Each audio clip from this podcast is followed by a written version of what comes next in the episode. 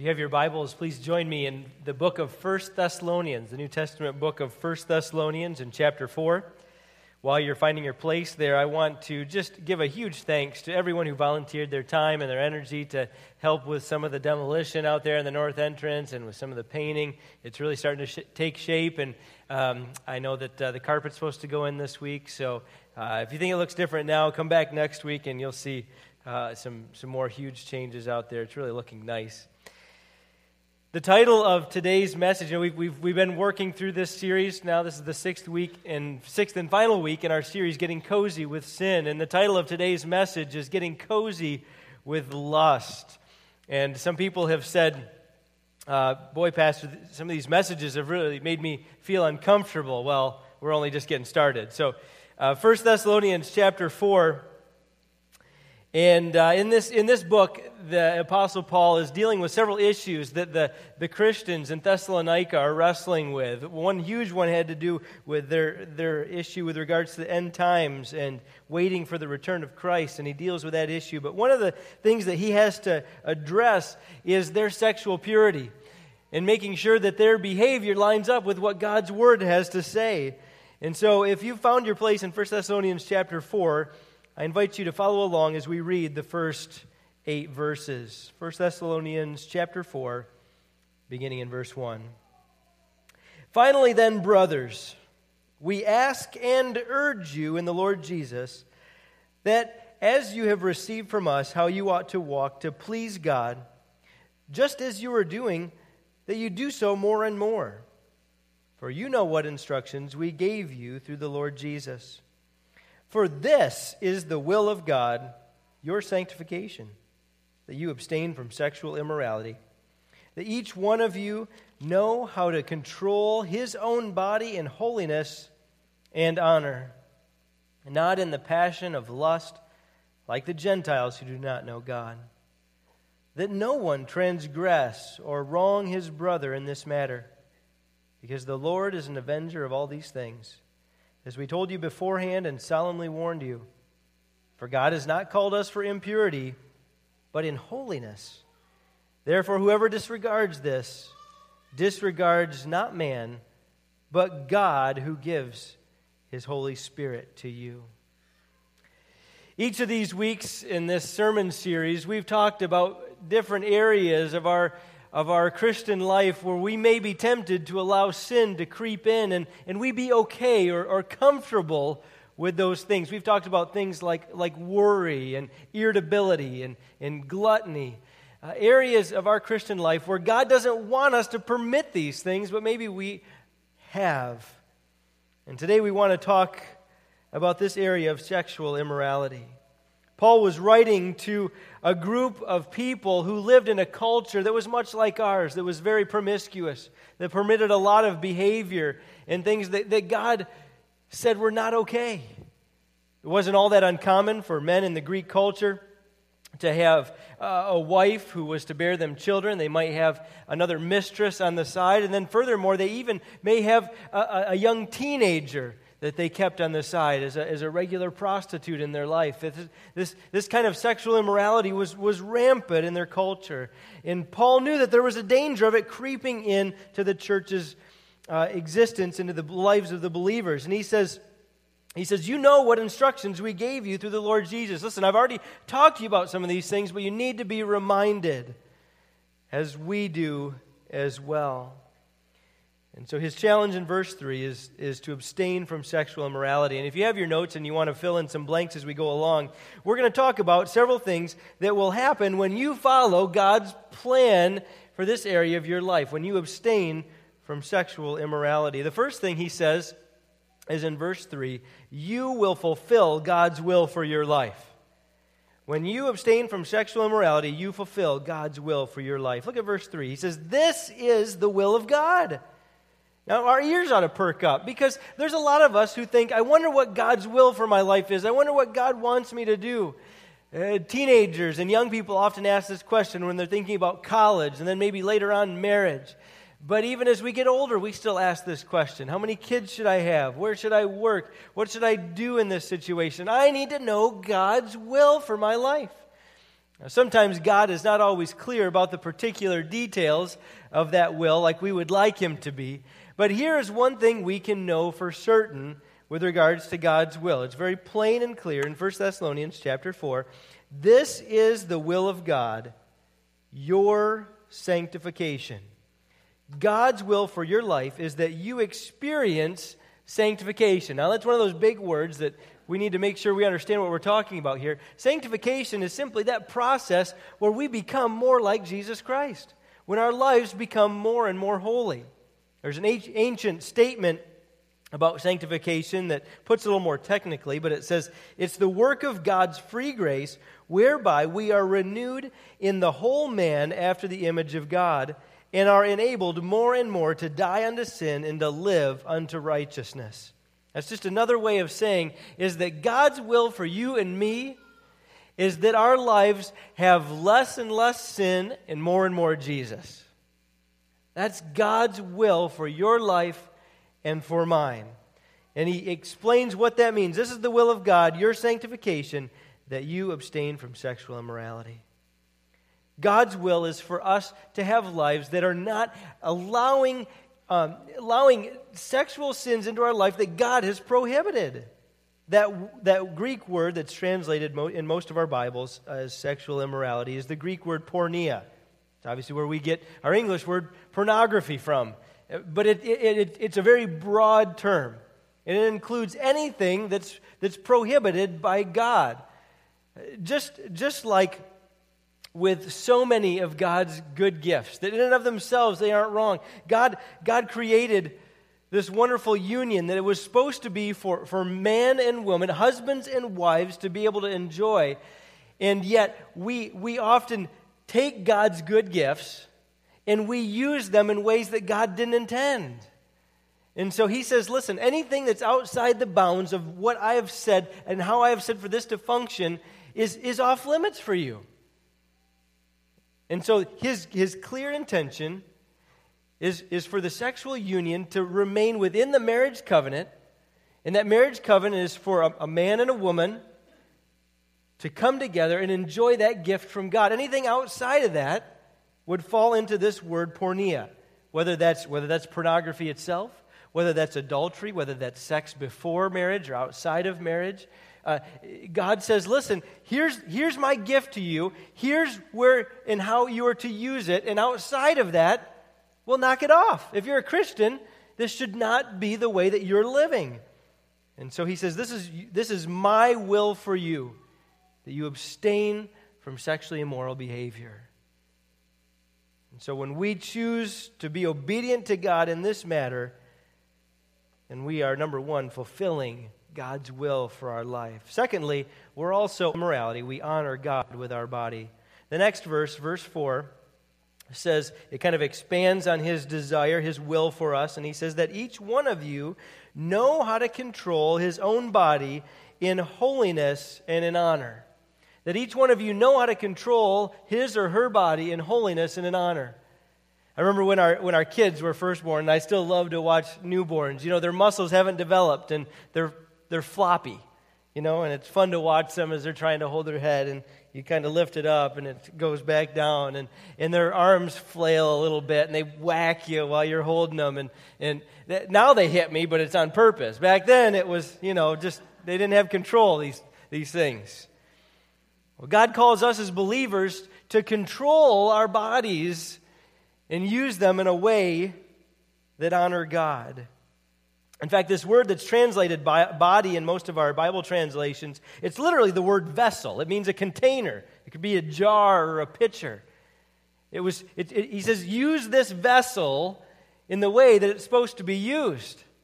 I learned early on as a child that my mom did not necessarily appreciate us getting into her cupboards in using her good cookware or pots and pans for our little experiments outside. We discovered that she didn't appreciate having toads and snakes and things in her, in her good stuff. She's like, let me get you a ratty old ice cream pail if you need to mix up some mud soup or something outside. Don't use my good stuff for that sort of thing. That wasn't their proper intended use.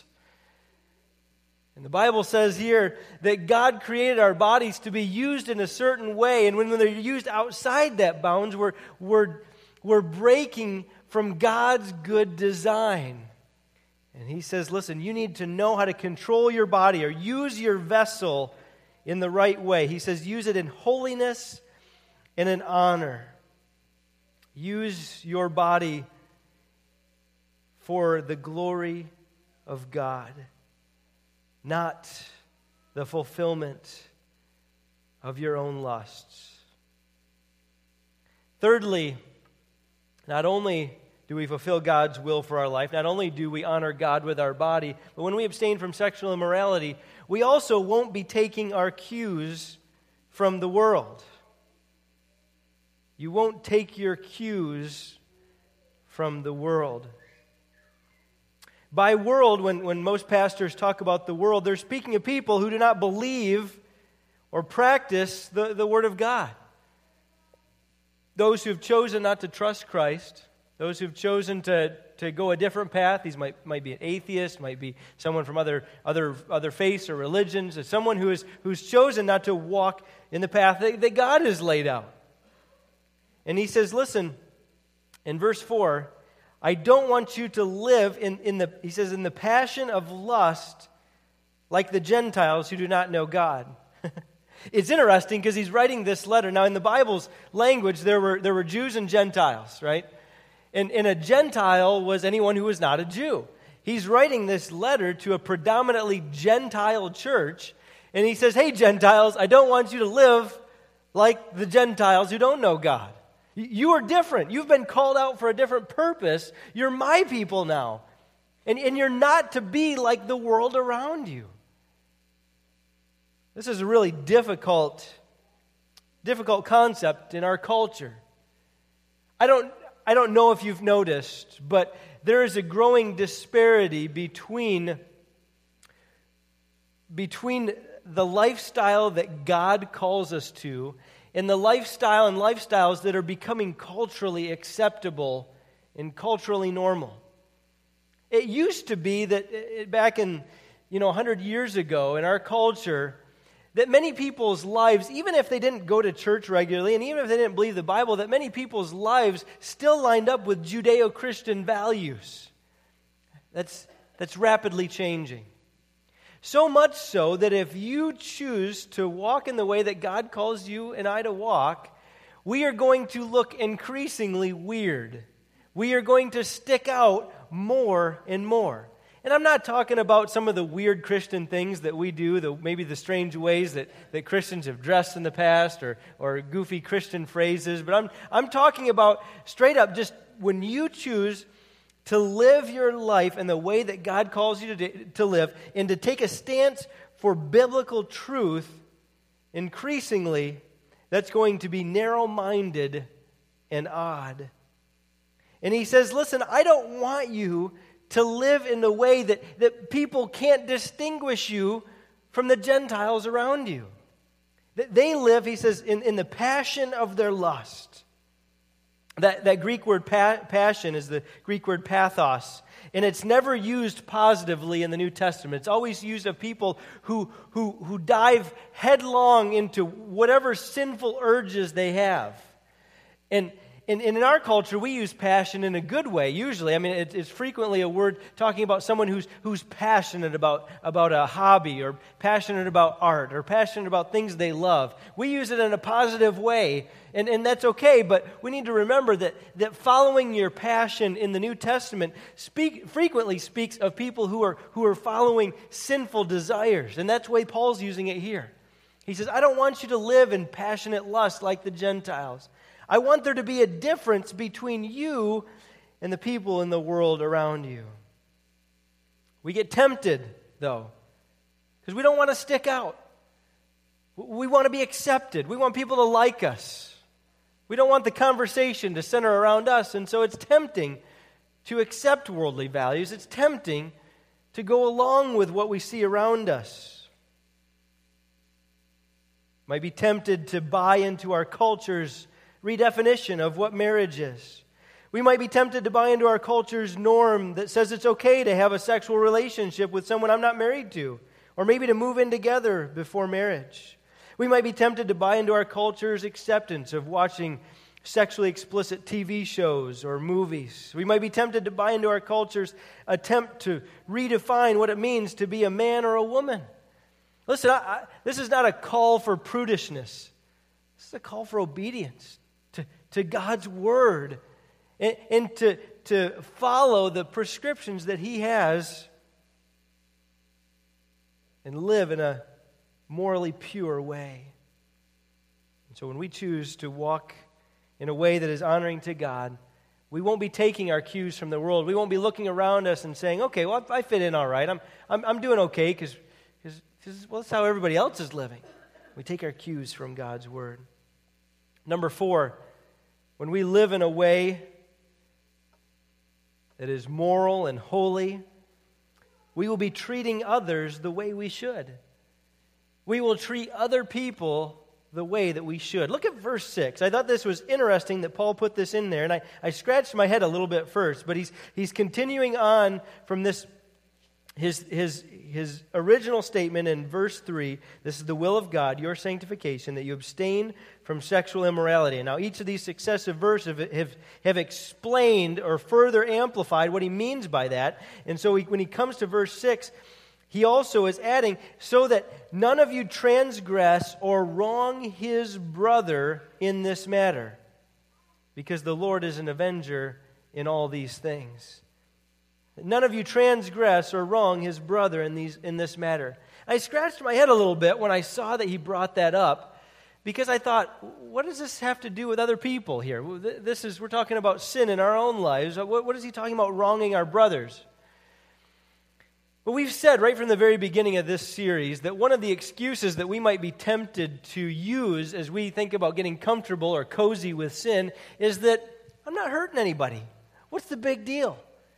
What's, how does my gluttony hurt anybody? How, how, how does my, my, my anger hurt anybody? How, how, does, how does my worry hurt anybody? Come on. This is just between me and God. Just let me deal with it here. But we've said also from the very beginning that sin always has ripple effects. When I throw a pebble into a, a smooth, glassy pond, those ripples go forth from that one little splash and they keep resonating. Sin will too. No matter if, if you think nobody sees, no matter if what you think, that, how, how personal you think that sin is, how, how much you think you've boxed it in and closed it off, it will have ripple effects and it will affect other people in your life. And that includes sexual immorality. Paul brings up this topic. He says, so that none of you transgress or wrong his brother in this matter for several reasons. First of all, sexual immorality harms the person because you are making them complicit in breaking God's law. If you choose to, to sleep with your boyfriend or girlfriend before marriage, you are, you are bringing them along in your sinful behavior. You, are making them complicit in being disobedient to God's law. Now, I don't know about you, but when I was a kid, if I knew I was going to get in trouble, it always made me feel better to have other people in it with me. So that when I, if I did get caught, if I did get in trouble, the, the wrath and fury was not solely directed on me, it was dispersed a little bit. Uh, well, that's a little bit what's, what's happening here is that, that, when, that when we choose to behave immorally, we're, we're bringing at least one other person into the, the, the, the sin with us. And the verse makes it clear that, that God takes this seriously because the Lord is an avenger. It's not a reference to a superhero movie. The Lord is an avenger in all these things, as we told you beforehand and solemnly warned you. This is a big deal. The other reason that it affects other people is because it harms the body of Christ. Even though we might think of ourselves as a, as a little island, a little, little sinning island, it, it doesn't work that way sin eventually affects those around you in the Christian community. I've seen broken marriages and, and, and, and sinful lifestyles that have, have torn apart small groups or, or, or destroyed Sunday school or relationships in the church that, that, that, that would have been fine if it had not been for that sin that began to drive a wedge as people took sides with him and her and Sin harms the body of Christ. And finally, if you're married, it greatly harms your family. It, it, it, harms your spouse, your children, your extended family. So, Paul brings this to the forefront as just one of the reasons that we need to abstain from sexual immorality because it harms those around you. Now, maybe you're out there thinking, you're not going to say this out loud, but you think, well, my problem's porn, and, and that's, that's not hurting anybody. My wife doesn't know. my friends don't know. What's the big deal? It's just, just some pictures on the computer screen. Let me read you this newspaper article. It's a 2015 article from the Huffington Post, which is no, by no means a, a conservative source of, of news, but I thought this was really interesting. It said, For decades, pornography has been praised as the epitome of freedom of expression by men and at times women alike. However, as time goes on, social conservatives and feminists alike, as well as various media outlets and academic organizations, are coming to agree that not only does pornography harm individuals and families, but is also a major factor in the underground sex slave industry. Listen to, this, listen to these numbers. In 2007, a study was done, and they, they studied and, and, met with 854 women in nine countries and found that 49% of women said that pornography had been made of them while they were in prostitution. And 47% said they had been harmed by men who had either forced or tried to force their victims to do things the men had seen in porn. In other words, when Americans watch pornography, they're fooled into thinking they're watching free men and women engaging in free activities. Contrary to the popular image of the porn industry, many women are being forced to have sex, be groped, kicked, beaten, etc., against their will. Listen, men, if you think, and I speak primarily to men, but I realize not only men, if you think that pornography is a, a harmless activity, and no one's getting hurt, think again. There is no reason, or there, there, there's, it's, it, there's, it's, it's completely clear through the statistics why the use of pornography and the, the amount of sex trafficking have both risen together in the last 20 or 30 years. There's a reason that those two lines are going up together on the graph. Because the amount of pornography that has flooded the market is directly corresponds with the abuse that have been heaped upon millions of women around the world. Sin always, always, always has consequences. Whether we're talking about immorality, whether we're talking about living a lifestyle of worry, of gluttony, of, of anger, of impatience and irritability, these seemingly small things, listen, they always have ripple effects. And immorality is, is no exception to that rule. Finally, as we think about why we should abstain from immorality from this passage, the last one is when you do that, you don't brush off God. You don't simply disregard God's word. When you choose to obey His word and His plan for you, then you are not just shrugging God off. Look at verse 8. Whoever disregards this, disregards not man, but God who gives His Holy Spirit to you. Listen, I'm fine if you don't want to listen to what I have to say. Okay, it's, I'm not going to go cry myself to sleep tonight. But please, please listen to God. When the creator of the universe speaks, we need to listen. And if my words are not his words, then disregard what I'm saying. But he says if you blow off God's plan for more your, your morality, then you are simply looking at God and saying, Nah, I don't need you. I'm not going to listen to you. We've all probably gotten advice from people that we, we thought, What are you talking about? And you knew right off the bat you weren't going to pay attention to them. Maybe it was that, that, that single guy who was giving you parenting and marriage advice. Or maybe that was somebody who, who had like financial ruin in their life and they're trying to give you financial advice. And you think, why am I going to listen to you? Why, why would I pay attention to you? Don't know anything about what you're talking about. Listen, don't do that with God. God knows what He's talking about. He loves us and He has our best interest in mind. God is not saying, just live this way so I can have control over your life. Just live this way so you can be miserable. And, and, and no, he, he, has, he has our very best interest in mind and He knows that the, the sexual union designed for a marriage relationship between a husband and a wife is the very best way for things to be. And so he says, just listen to me. Will you trust me here? And take a step of faith and do things the, the way that I want you to do them. We step outside of that. We're, in a sense, telling God, listen, I, I don't need your outdated ideas on morality. I don't, I don't, I don't care what you have to say. I'm going to I'm going to live my way. But when we choose to follow God's design, we're not living in a way that we just brush Him off. So, what happens though?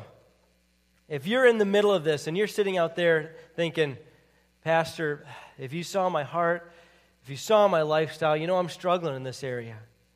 Listen, I'm not preaching through this passage just so that we can all collectively feel bad about ourselves.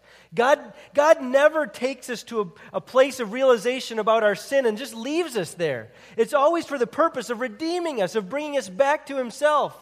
Okay, you're convicted. Okay, your spirit's been moved. Now, I want to change you. Now, I want to help you live a holy life.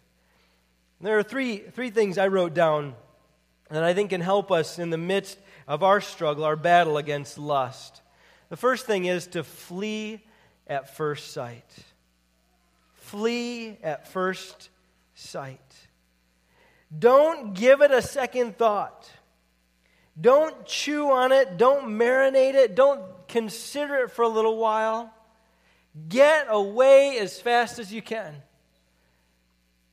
One of the things that I really enjoy, and I, and I I think that I, have used a food illustration in about every message in this series, so maybe I need to go back to the gluttony message and listen to that one again. But one of, one of the things I really enjoy, my parents my, I would, would get these about once a year during maple, uh, maple syrup time, is those little maple sugar candies. You ever had those things? They're just pure maple syrup. They're just, I mean, pure maple syrup. They're just incredible. And, uh, and I remember that we used to each get one. They'd, get, they'd be like a little package of four or something. We'd get one of these things. I just remember putting that in my mouth, and I would just let it, just savor it. I was committed not to bite down on it or chew it. I just going to let that thing melt in my mouth and enjoy that. Oh, just savored it as long as I possibly could. You know, some of us do the same thing with sin. We're going to just get as close as we can with it and, and, and toy around with it and savor it and think about it and consider it. And we know we probably shouldn't, but listen, the Bible tells us, look at this verse in, in uh, 2 Timothy 2.22. It says, flee youthful passions. Lance, turn and run. And, and God's calling us not just to run from sin, but remember, we've said this all along. God calls us not just to run away from something, but to someone. We're running from sin and to Him. So He says, flee youthful passions and pursue righteousness and faith and love and peace along with all those who call on the Lord from a pure heart. So the first thing we need to do is flee at first sight.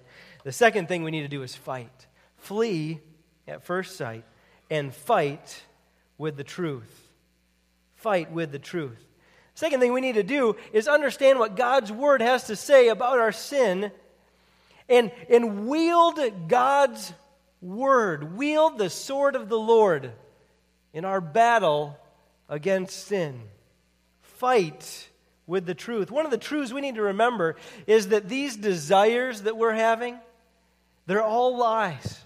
You see, our enemy wants us to think that we're going to be better off if we give in. That, that don't you really just want to do this and won't you be so much happier and, and, and you'll experience things that you've never experienced before? Our enemy's a big, rotten liar. His whole job is to deceive us. And he convinces us with these desires that we'll be happier if we give in to them. I love what Paul says in Ephesians 4:22. He says, "Put off your old self, your old way of living, which belongs to your former manner of life, and is corrupt through what? Through deceitful desires. These, these desires are deceitful. They're not going to deliver what they promise. You're not going to get out of them what you think you're going to get. Satan wants us to believe that life will be better. And we don't really see the whole big picture of sin's ugliness. He shields that from our view. I read a story recently that Ravi Zacharias told about the journalist Malcolm Muggeridge. Malcolm Muggeridge was working on assignment in India, and he left his residence one evening to go to a nearby river for a swim. As he entered the water across the river, he saw an Indian woman from a nearby village who had come to have her bath. Muggeridge impulsively felt the allurement of the moment, and temptation stormed his mind. He had lived with this kind of struggle for years, but had somehow fought it off in honor of his commitment to his wife, Kitty. On this occasion, however, he wondered if he could cross the line of marital fidelity.